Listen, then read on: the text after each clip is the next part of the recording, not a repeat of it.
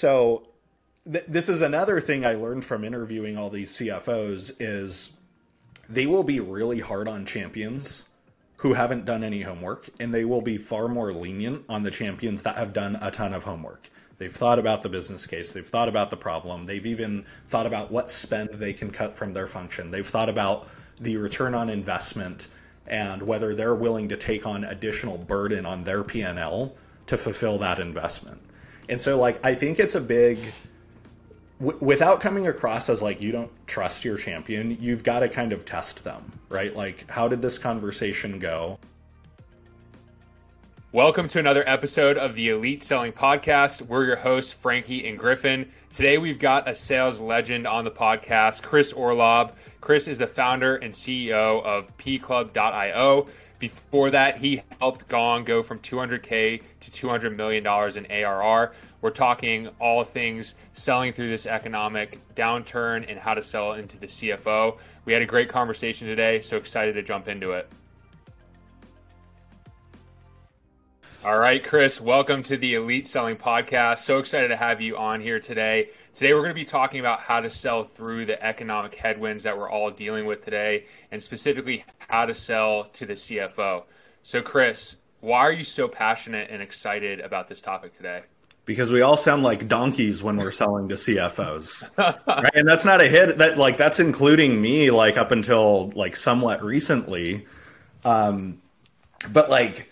We haven't, unless you're selling NetSuite or NetSuite or like some intrinsic financial product that the C F O is going to log into, none of us have had to deal with selling to C F Os with any meaningful extent, right? Like, sometimes we have to get approval here and there, but like now in today's environment, the C F O, whether you're talking to him or her or not, they're approving just about every deal. I know one C F O who approves any spend that's three thousand dollars or more. That's insane. And like, we as sales professionals, we're good at a lot of things, right? We're good at like selling a typical deal, but like, I don't know, have you ever been trained on how to sell to a C F O? No. This is our training. Here we yeah, go. Yeah. And so like, I am passionate about this because we all suck at it, and the demands for doing it well are very high right now. And so we need to get good at that if we're going to continue the previous success we've enjoyed in this tough economy.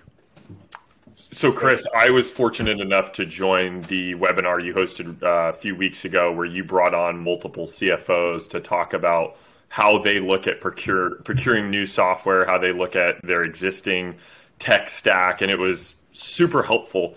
What what prompted you or what piqued your interest to kick that off? Was it qu- fourth quarter of twenty twenty-two? You were looking at deals becoming under more scrutiny. Like, walk us through that process of what kicked that off. I think there was a number of things. There wasn't like a single trigger event. So, so one of the, the earliest thing is like when the economy fell through in Q two, Q one of twenty twenty, right? Like when the, the pandemic started, right. Um, we started to really dig in on how to do this well at Gong, and we got good at it. It's just the need to do it over an extended period of time diminished, because the pandemic was painful economically for like four months, and then it skyrocketed. And so the need to sell to C F Os started to diminish, at least like for the next eighteen months or so. And so everybody forgot about it. Nobody needed to do it. It was like the go-go days of B two B tech, right? twenty twenty-one, uh, people were buying in the name of productivity, just about anything. We didn't even have to be good at selling. You just had to be talking to the right person. And then, of course, a little over a year ago, the eco or the economy started to fall through again. Nobody knew how long it was going to be uh, until like six months in, people started to talk about, we've got to learn how to sell to C F Os. Salesforce dot com put like this big uh, release, and I think like their quarterly earnings report, that like their biggest sales training focus for their sales organization was selling to C F Os. I saw a lot of trends like that on like LinkedIn. People were talking about selling to C F Os, but nobody knew how the hell to do it. And then like the the what's the phrase? The straw that broke the camel's back. Is that is that, right. that? Nailed it. You nailed it. it. That thing is, I lost a deal in Q four. Okay. Um, I was aligned with the C E O, who was like good to move forward. At the end of the line, the C F O killed it. And you would think like, come on, the C E O gave me a verbal. C F O, at least when it comes to cash management, is the boss right now, mm-hmm. right? Even even more so than the C E O is. Like, why the hell did the C E O hire the C F O if she's going to tell the C F O what to do when it comes to cash? And so that was the final thing. I dug in and I was like, I am going to master this. I, I like to think I'm already pretty good at it because of the, you know, what we went through in, in April of twenty twenty. Um, but I started to interview C F Os. I started to talk to enterprise sellers who are good at selling to C F Os. And I started to deconstruct the skill patterns, right? Like, what do great salespeople do to sell to C F Os? How do C F Os buy? Uh, and I started to put things together and, and teach people. So. Let's, Chris, let's, is that really quick, Frankie? Chris, yeah. is that is that recording of the webinar still out? Because if yeah. if it's if it is, uh, we we definitely want to share it with our audience, because I I mean I took I, I want to say two to three pages of notes just from that call. It's That's not publicly available. It does okay. exist, but it's in the bonus section of the p club dot io course library. You gotta buy the. You gotta buy the. Go. I, I'm a proud course over here. I've been yeah. studying that. It's in there though. If you have any of our courses, it's it's in there. You'll see it. It's uh, it's such a good. I Go check it out, listeners. Go check it out. Hard. Yeah. So so the so the people are hungry, including me. Give us give us a teaser. You said skill patterns. How do people? How do C F Os buy? Like walk well, us the, through the biggest. That. The, the biggest thing is, like, how do you balance the dichotomy between the fact that you as a salesperson want a C F O involved in your deal so that you don't get shut down at the end, and the fact that C F Os don't want to talk to you? And and what do you do about that? That was one of the questions I asked those those C F Os who were on the webinar, which was like, the question I posed was, how do we get access to you? And is that even the right question to be asking? And all three of them, uh, as if they were like bulls in a china shop, were like, that's the wrong question. We don't want to talk to sellers. Uh, we see it as the C X O's job, like the champion's job, to advocate for the cha- or for the technology that we want. And I was like, okay, that's fine, that's good. But like, the pain salespeople are going through in this economy is the fact that they'll invest a six-month sales cycle with your champion, and then they get to the end of the line where they ask you for money and you shut it down. And so, like, how do we balance this dichotomy? And the advice that I got back was perfect. They said, first of all, you've got to be very good at coaching your, your champions, right? Like, you've got to take ownership over coaching your champion to sell to C F Os, which we talked about at length. But the bigger insight they gave is, we as C F Os have a deputized force, which is called F P and A, financial planning and analysis, right? If you're selling to an enterprise account, all, all of them are going to have an F P and A team. And it's the F P and A team's job to analyze potential purchases, the R O I of those purchases, whether they fit in the budget, and if not, how do we flex the budget, and to keep the C F O in the loop in the background. And so how you close that dichotomy between the fact that C F Os don't want to talk to you, but you want to align with C F Os so your deal doesn't get batted down at the end. The key is in aligning with your champion and their F P and A partner at the pivot point in your sales cycle where it makes sense to do that, right? So like, if I'm selling People dot A I or something like that, and I assume you guys might have like a, you know, a proof of concept or a proof of value that you typically run, that's when I'm aligning with F P and A, right? Like, I've built up my champion. He or she wants to move forward with this, at least enough to pull the trigger on a proof of value. And I'm going to say something like, look, what I don't want to have happen is you and me put a bunch of work into this over the next three months or however long it's going to take. You want it, I want it, and the C F O bats this down at the last minute. I've seen this happen a bunch of times. Now, I'm also not naive enough to believe that your C F O is going to agree to meet with me and you right now before we kick this off. What I've seen work is we pull in your F P and A partner into an alignment meeting before we kick off the proof of value. And we align on success criteria, on method of funding, and we basically have a conversation that says, if we pull off this proof of value or proof of concept in the way that I'm describing, barring an act of God or legal review or procurement negotiations, you intend to move forward with this. And I'm counting on you to keep the C F O in the loop so that he or she is not surprised when we ask for money. Is that a fair ask? And almost always, like, if you've sold the value and if you've, you've built your champion, they're going to agree. Now, if they don't agree, like if F P and A is like, no, we don't have this in the budget at all, that's a good thing. Like you just found out that either that deal is not qualified, or more likely, you've got some selling and aligning to do before you should be pulling the trigger on a time-intensive piece of your sales process, like a proof of value. So closing that, di- I mean, there's a lot that goes into selling to C F Os successfully, or successfully, God, I can't talk today. Uh, closing that dichotomy between you needing access and them not wanting to give you access is probably the most powerful thing you can start to incorporate into your sales process. Yeah, that's great. Do you do you recommend um, reaching out cold to some of these people? Like, let's say if your product can positively impact the finance team, like let's use Gong, for example, because that's where you came from. Like you could argue that Gong could potentially help you with uh, mishires or help you enable your team faster, and that autom- that would trigger events for the finance team. Like, do you recommend doing that, or do you recommend going the approach that you said? I I think it depends on your intent to reaching out, and I, I don't see that working, right? If I'm selling a, a revenue technology or a sales technology or something like that, me reaching out to finance, right? As soon as they know what you do, they're going to be like, this is the C R O's job. And so were you asking from a prospecting point of view, or like an expanding your, you know, League of Champions and multi-threading further? I guess from my perspective, everybody talks about you need finance, you need the C F O involved. So I'm like, well, I'm just going to be ambitious and try and get him roped in. So maybe, I don't know if you would say that's a finance or a prospecting thing or building the League of Champions, maybe a little bit of both. I would do it through your champion.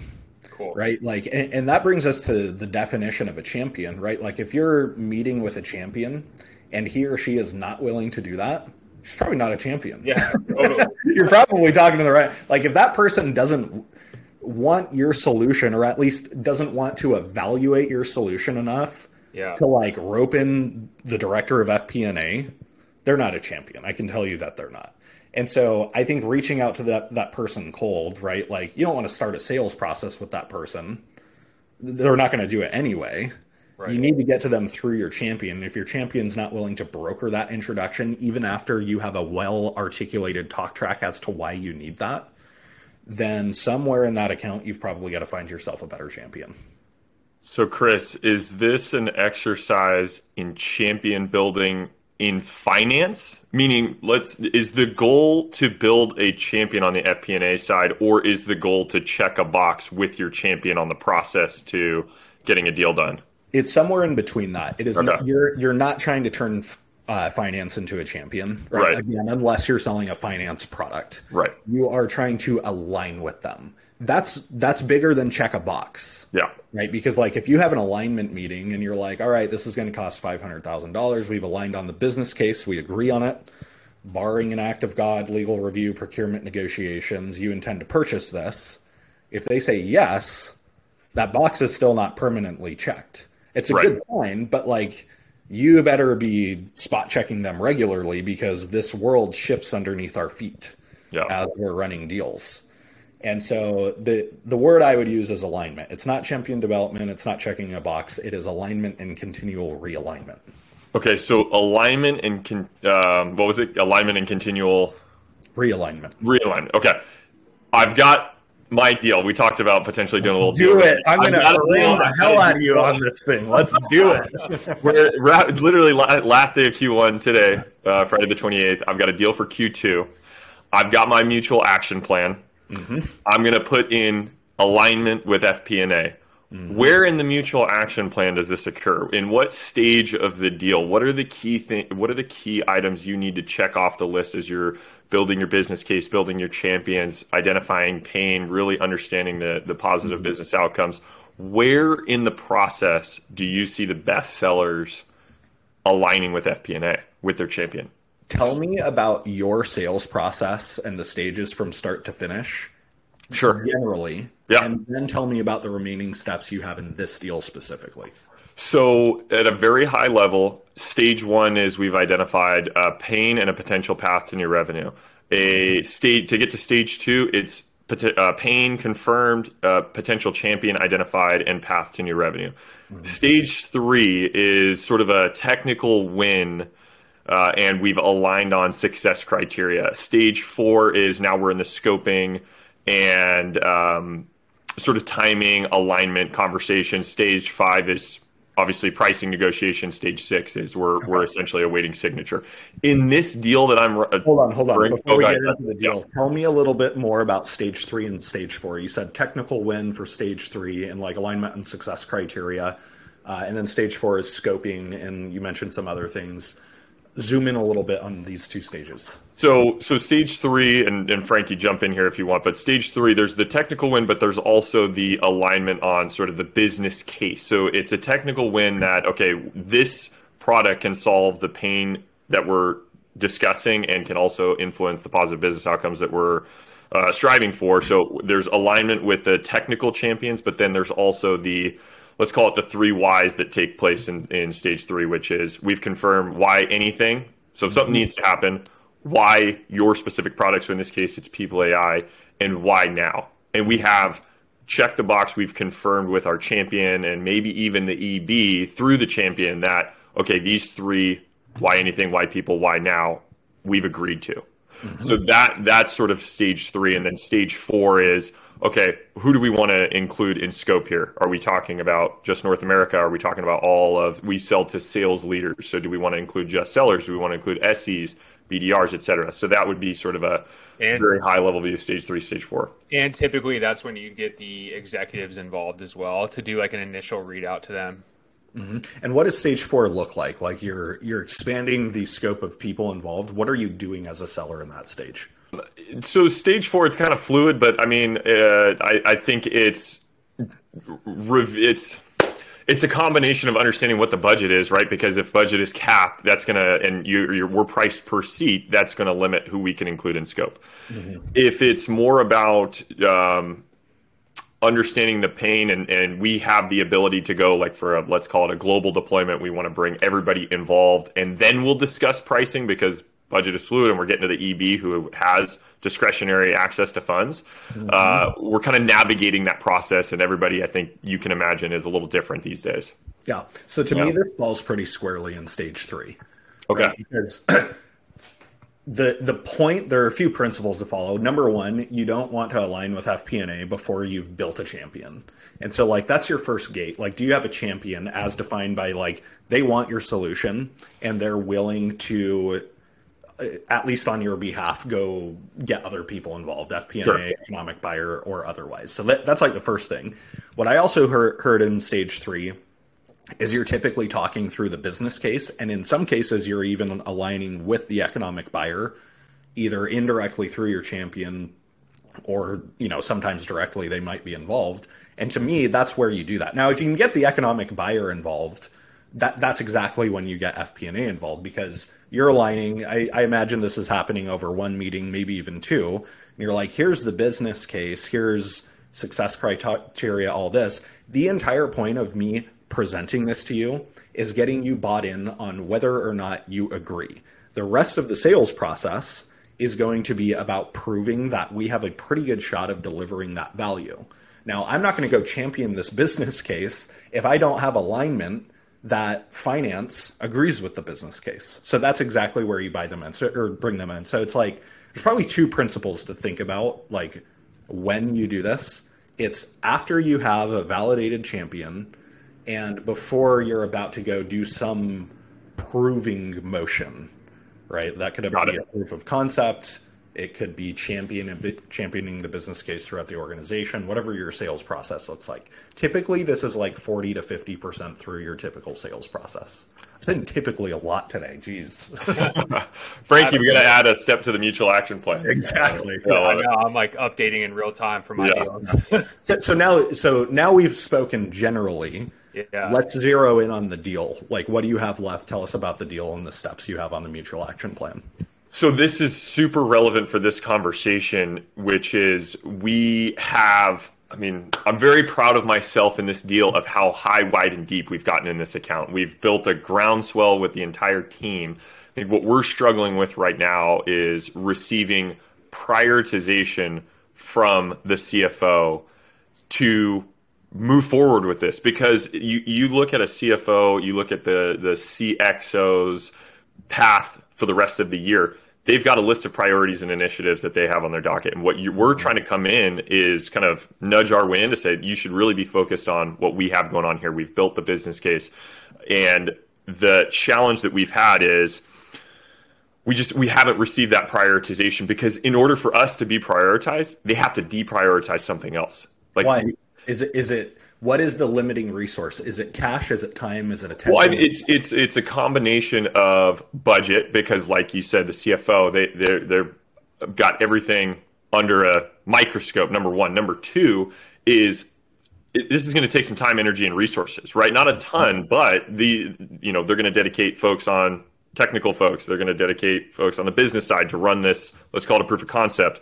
That's going to be time away from something else that they had on their docket through F Y twenty-four. Well, let's stop there for a second yeah, and, go ahead. and make a quick point.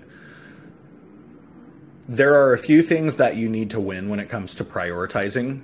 With the C F O, it's probably only cash, right? Because okay. like when you're talking about like time, attention, you know, you're going to have to put more technical people on this. Yeah. My guess is that's specific to the revenue organization's priorities. Maybe not, but like the C F O probably doesn't have like unrestricted access to this, these people that he or she is going to deploy throughout different projects, right? The right. C F O is just the purse strings. And so it's worth you getting clear that these priorities are unpacked and different people own them. Prioritization of cash outlay, that's the C F O. Sure. Prioritization of grabbing a bunch of technical folks and deploying them on this, that, or the other, that's probably not the C F O. It could be, but my guess is it's more of like the line of business leader. Great point. Yeah. Frankie, right. this is... Are you gonna, right, do you have a deal you want to do? Are you going clo- to close this deal now, Griff? What's going on here? Come on. But, but let's keep We're going to check back. Oh, one hundred percent. Keep going. Tell me, tell me about the blend of people you have involved, like the buyer personas, you know, C R O, sales leaders, all that kind of stuff. Yeah. So just, you know, we're talking about the company that Frankie and I work for, People dot A I. We sell into the revenue organization. So C R O, everyone under the C R O that reports up into the C R O. So if you look at that, the key personas are you've got RevOps, enablement, and sales leadership. Mm-hmm. Potentially some marketing, marketing ops, but I would say the three primary uh, personas are enablement, RevOps, and sales leadership. We have, I would say, business and technical champions in each of those lines of business. Mm-hmm. So we're doing a very good job, but what we have not gotten to is the economic buyer.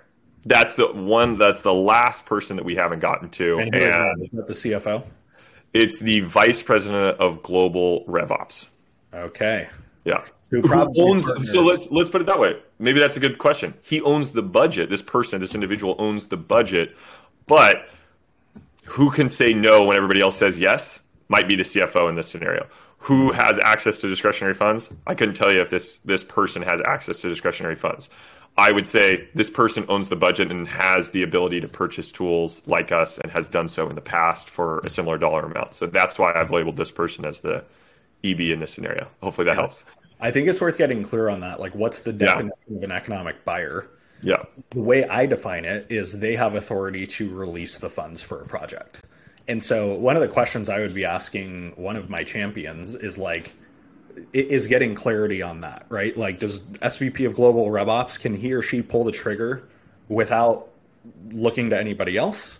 Or are they kind of like a pseudo budget owner, which my guess is the case, like C F, this is just what I've seen in most deals, but they still have to get approval from the C F O, in which case, like now you've got to unpack recommender from approver when it comes to the economic buyers, and they play a different role and you're going to have to navigate that accordingly.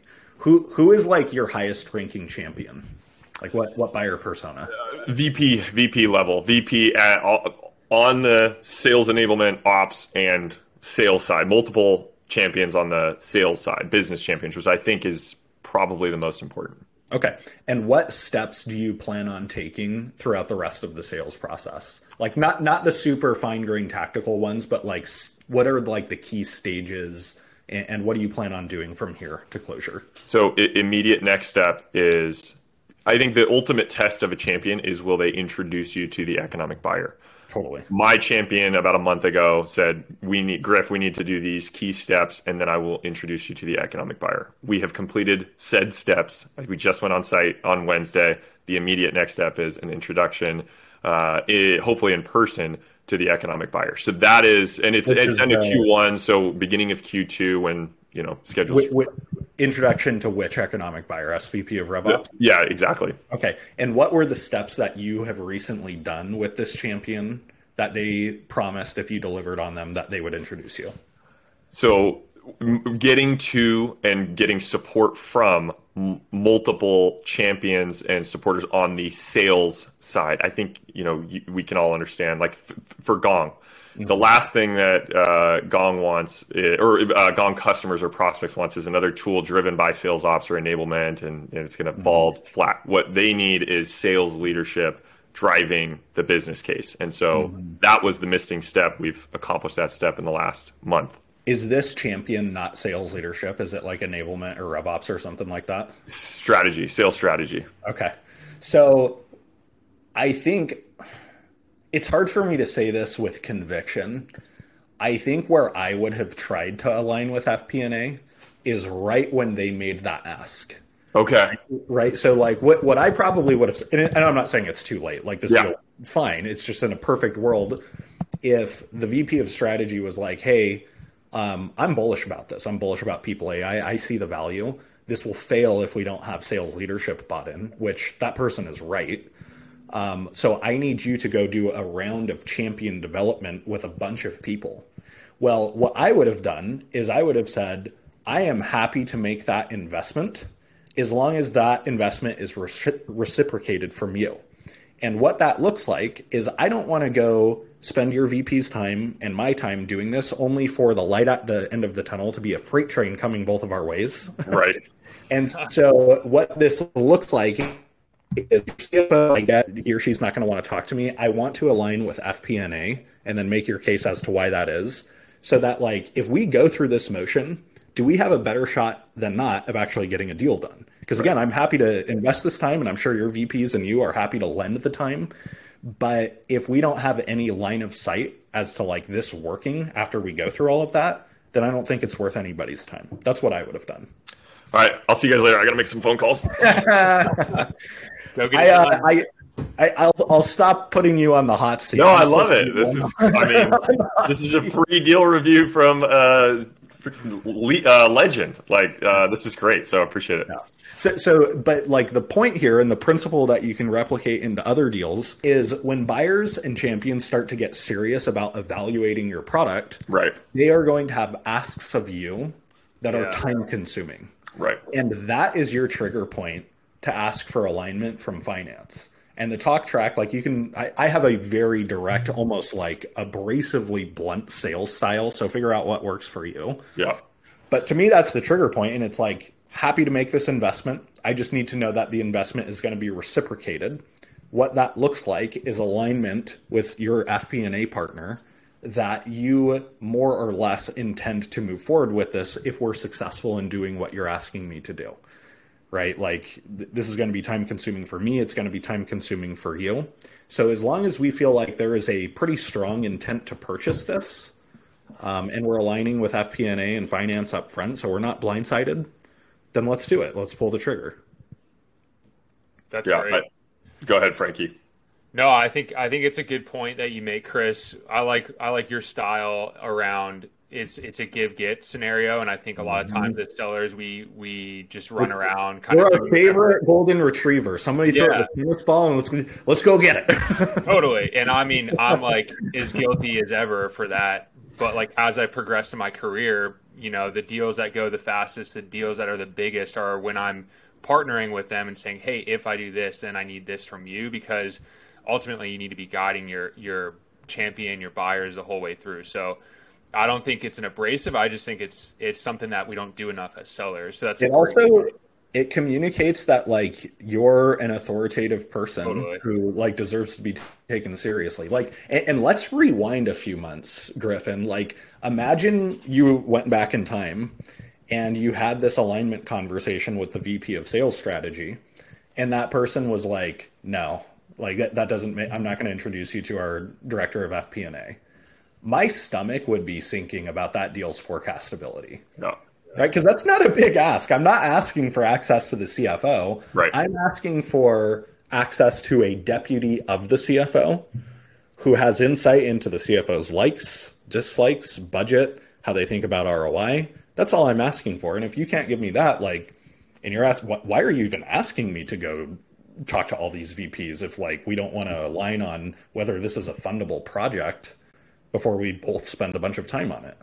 Yeah, yeah, absolutely. I think that, you know, we preach, Frankie and I preach so much in sales, especially in enterprise strategic sales, is getting to the right people within the right accounts in the right stages. And I think, I don't know, Frankie, I've I've kind of ignored the office of the C F O until late in day, you know, late in the stage. I I see procurement representing the office of the C F O.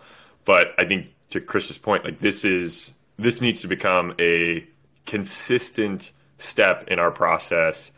Let's call it stage three, to engage F P and A. And that's a key persona that we need to understand in stage one, who that person is. Not saying we need yeah. to reach out to them or get connect with them immediately, but who is that person? So, mm-hmm. yeah. Very so, helpful. Okay, I want to make sure we double click on this. So we highlighted at the beginning, you need the F P and A.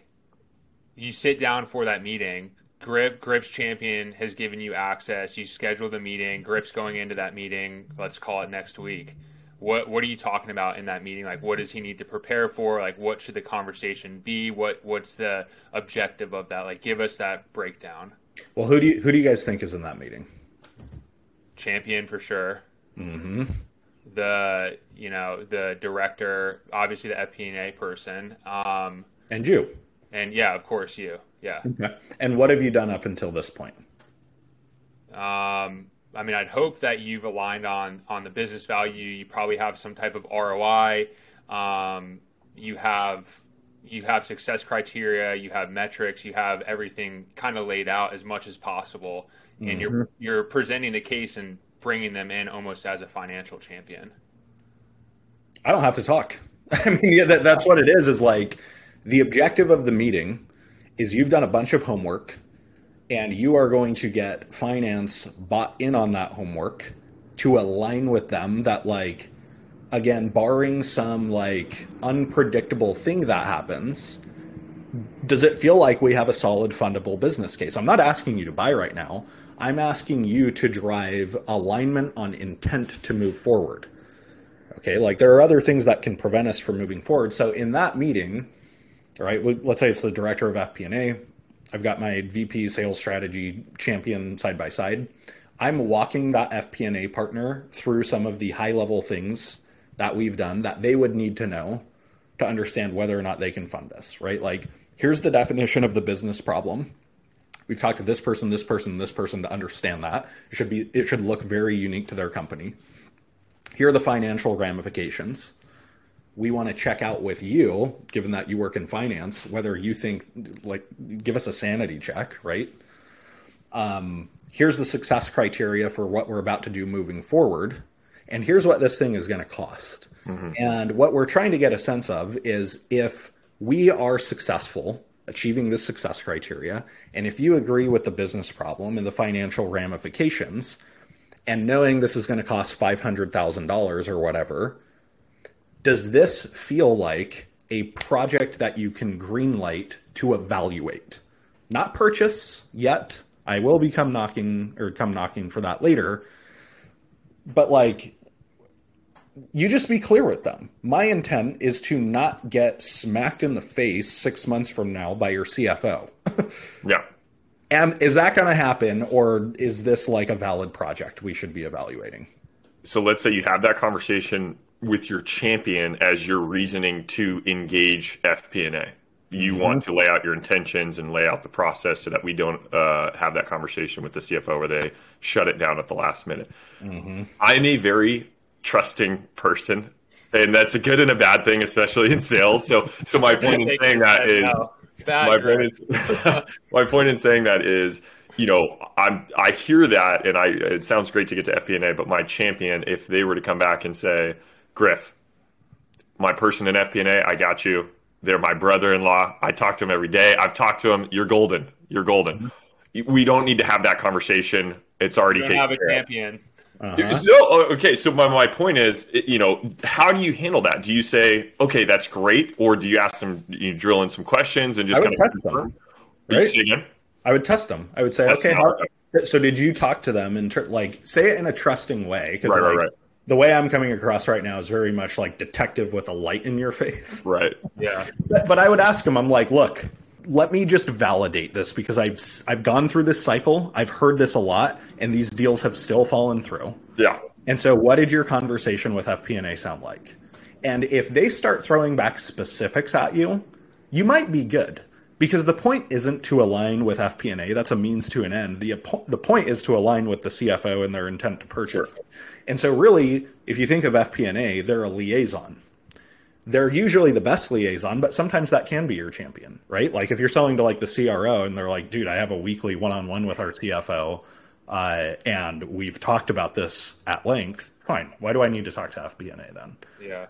So th- this is another thing I learned from interviewing all these C F Os is they will be really hard on champions who haven't done any homework, and they will be far more lenient on the champions that have done a ton of homework. They've thought about the business case. They've thought about the problem. They've even thought about what spend they can cut from their function. They've thought about the return on investment and whether they're willing to take on additional burden on their P and L to fulfill that investment.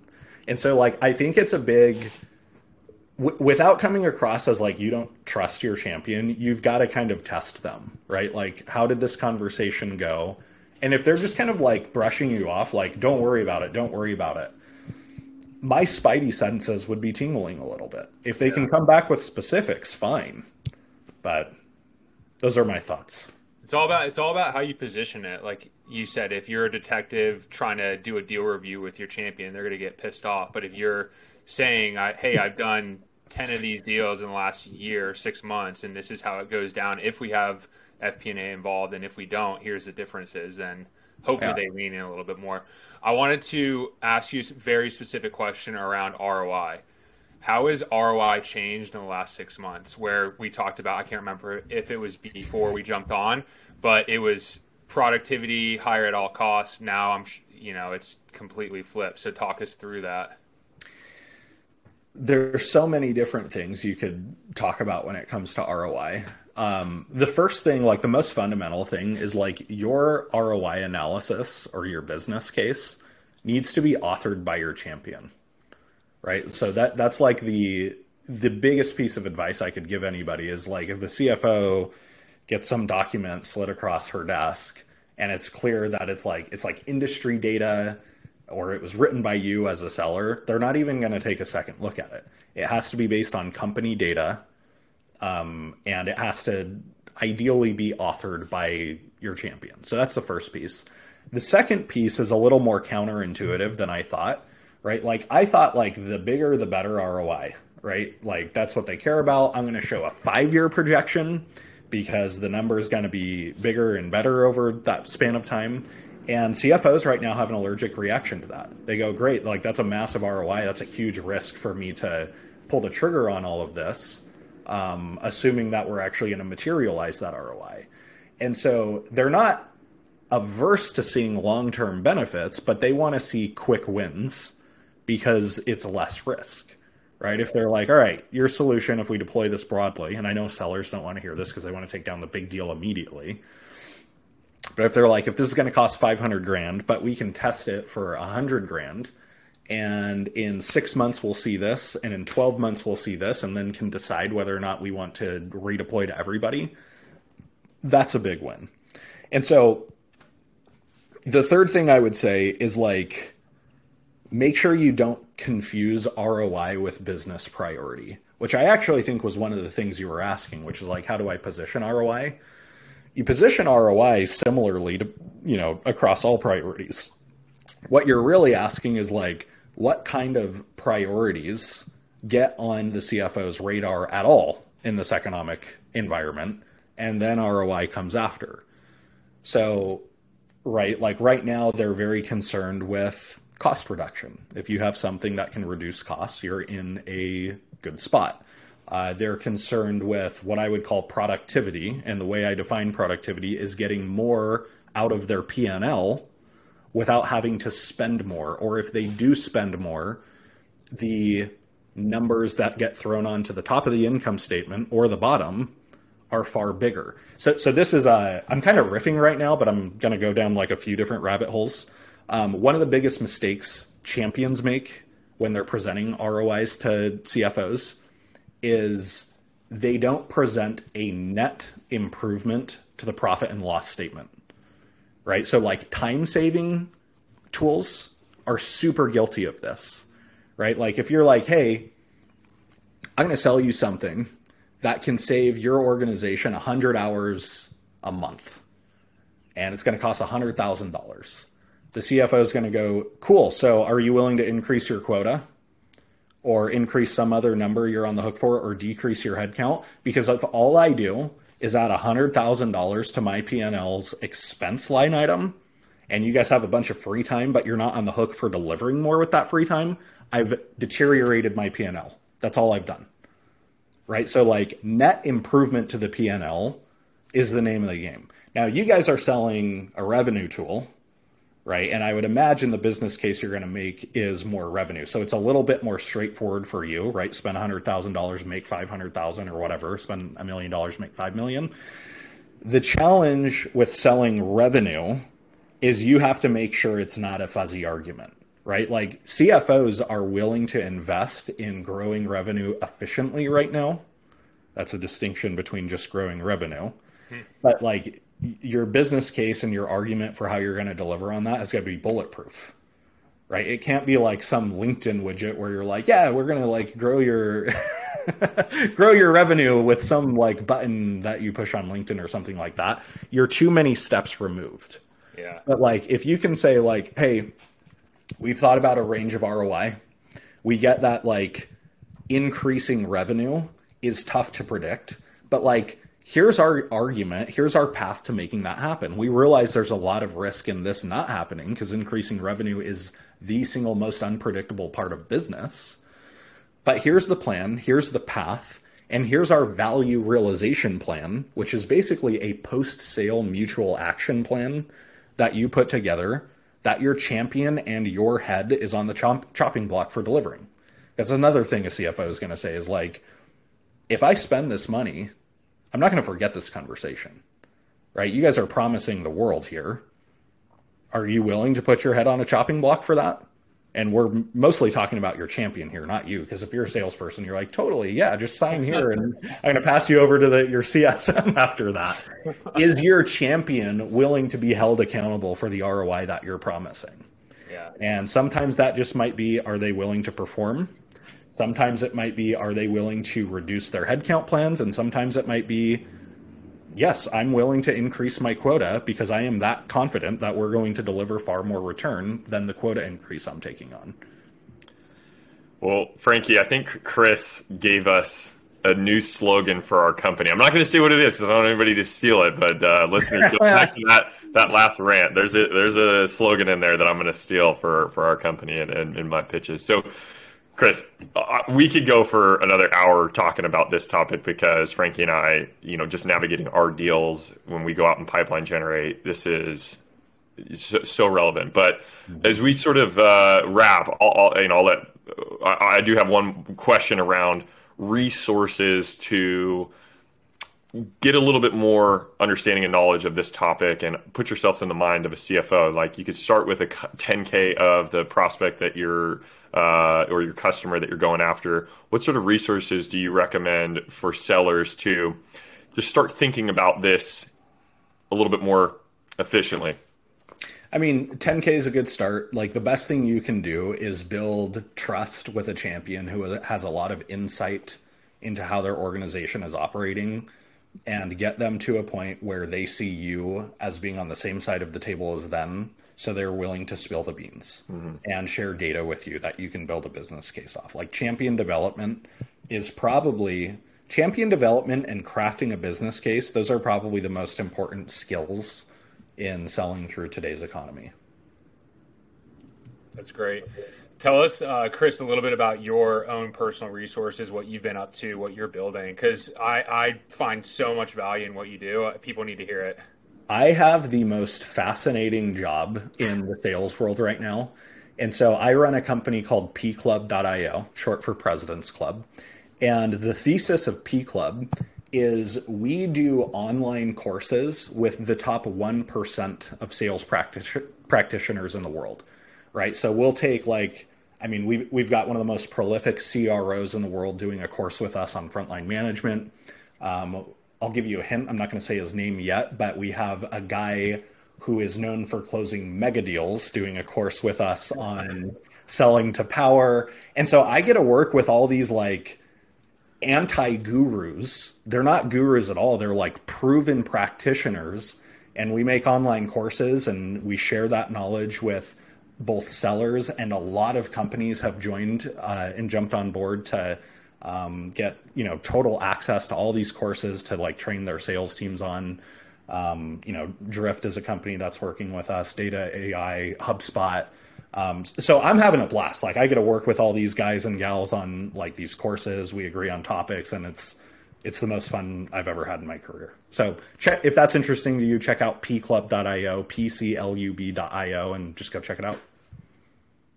Love it. Out here, Griff. So Chris, we like to we like to wrap these episodes the same uh, the same way, and it's with a consistent question.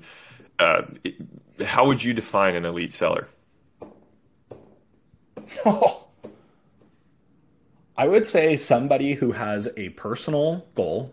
It's specific and they're exceeding it, right? Like you could be selling bar management software to like local bars. And if you had a goal, you had like a drive and an aspiration for how much money you want to make or how much impact you want to have on your customers, and you're meeting or exceeding that, to me, you're an elite seller.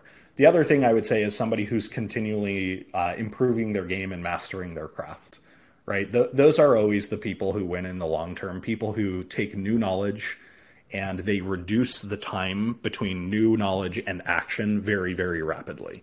In fact, I'll leave you with one more thought. There was this uh, study done in the nineties by a university, and I can't find the study anywhere, so don't ask me. It, it, it's probably a legend rather than a real study, but it's so good that I don't want to like invalidate it. I can't even remember where I heard this. And this university did a study of all salespeople in the United States that made two hundred fifty thousand dollars per year or more. Today, that's decent money. Back then, that was like insanely good money. So these were like elite sellers. And they were trying to figure out what is the, you know, common characteristics that two hundred fifty thousand dollars earners have. And they couldn't find anything, right? Different personalities, different habits, different skills, except for one thing. And they called it speed of implementation. And it was, they would reduce the time between learning something and using that thing on a real sales call or a deal, right? They shrunk that delta between learning and action. And that's the only commonality they could find between these top producing salespeople. And so the call to action for everybody here is, if you learn something on this podcast, go get the marbles out of your mouth, right? Go use it as soon as you can. It's probably going to be clunky the first couple times you use it, and that's fine. That's how we learn. Um, but don't sit here and passively just listen to this on some sunny Friday and, and think you're better off for it, because you're not. You're not until you actually start using this to close more deals and make your customers successful. Yeah.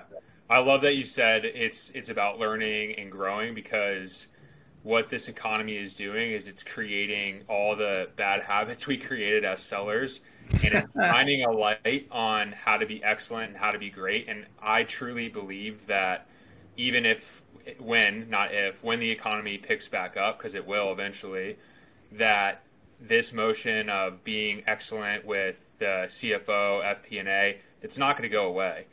You might be able to get away with, with not doing it, but the best sellers are going to always include them. Do you agree with that? Well, it's like that Frank Sinatra quote or song where he's like, if you can make it here, you can make it anywhere. And yeah. He's referring to like the music business in New York City. This this is the same thing. If you can sell in this economy, and if you can sell to C F Os or through to C F Os, then you'll be able to make it out anywhere, because it's just going to get easier the more the economy picks up. Chris, thank you for your time. This is incredible. We appreciate it. Happy Friday. We'll let you go. And uh, and again, if our listeners want to connect with you, uh, we'll, we'll recommend they reach out on LinkedIn. And uh, and uh, appreciate you jumping on. Yeah. Thanks, guys. Thank you. Chris, thank you for taking time to jump on today's episode. Appreciate the little mini deal review. Uh, I've got some some next steps I need to uh, to take, so appreciate appreciate your time. Some key takeaways from today's episode. Let's get into it. Number one, I think so, selling to C F Os is a skill that sell, all sellers need to develop in twenty twenty-three. Uh, in addition, ninety-nine percent of the time, you're probably not actually the one talking to the C F O. It's going to be your champion talking to the C F O, so it's your job to enable your champion with the resources uh, and and the, you know, let's call it the documents, the R O I, the, everything that they need to go have the successful conversation with the C F O.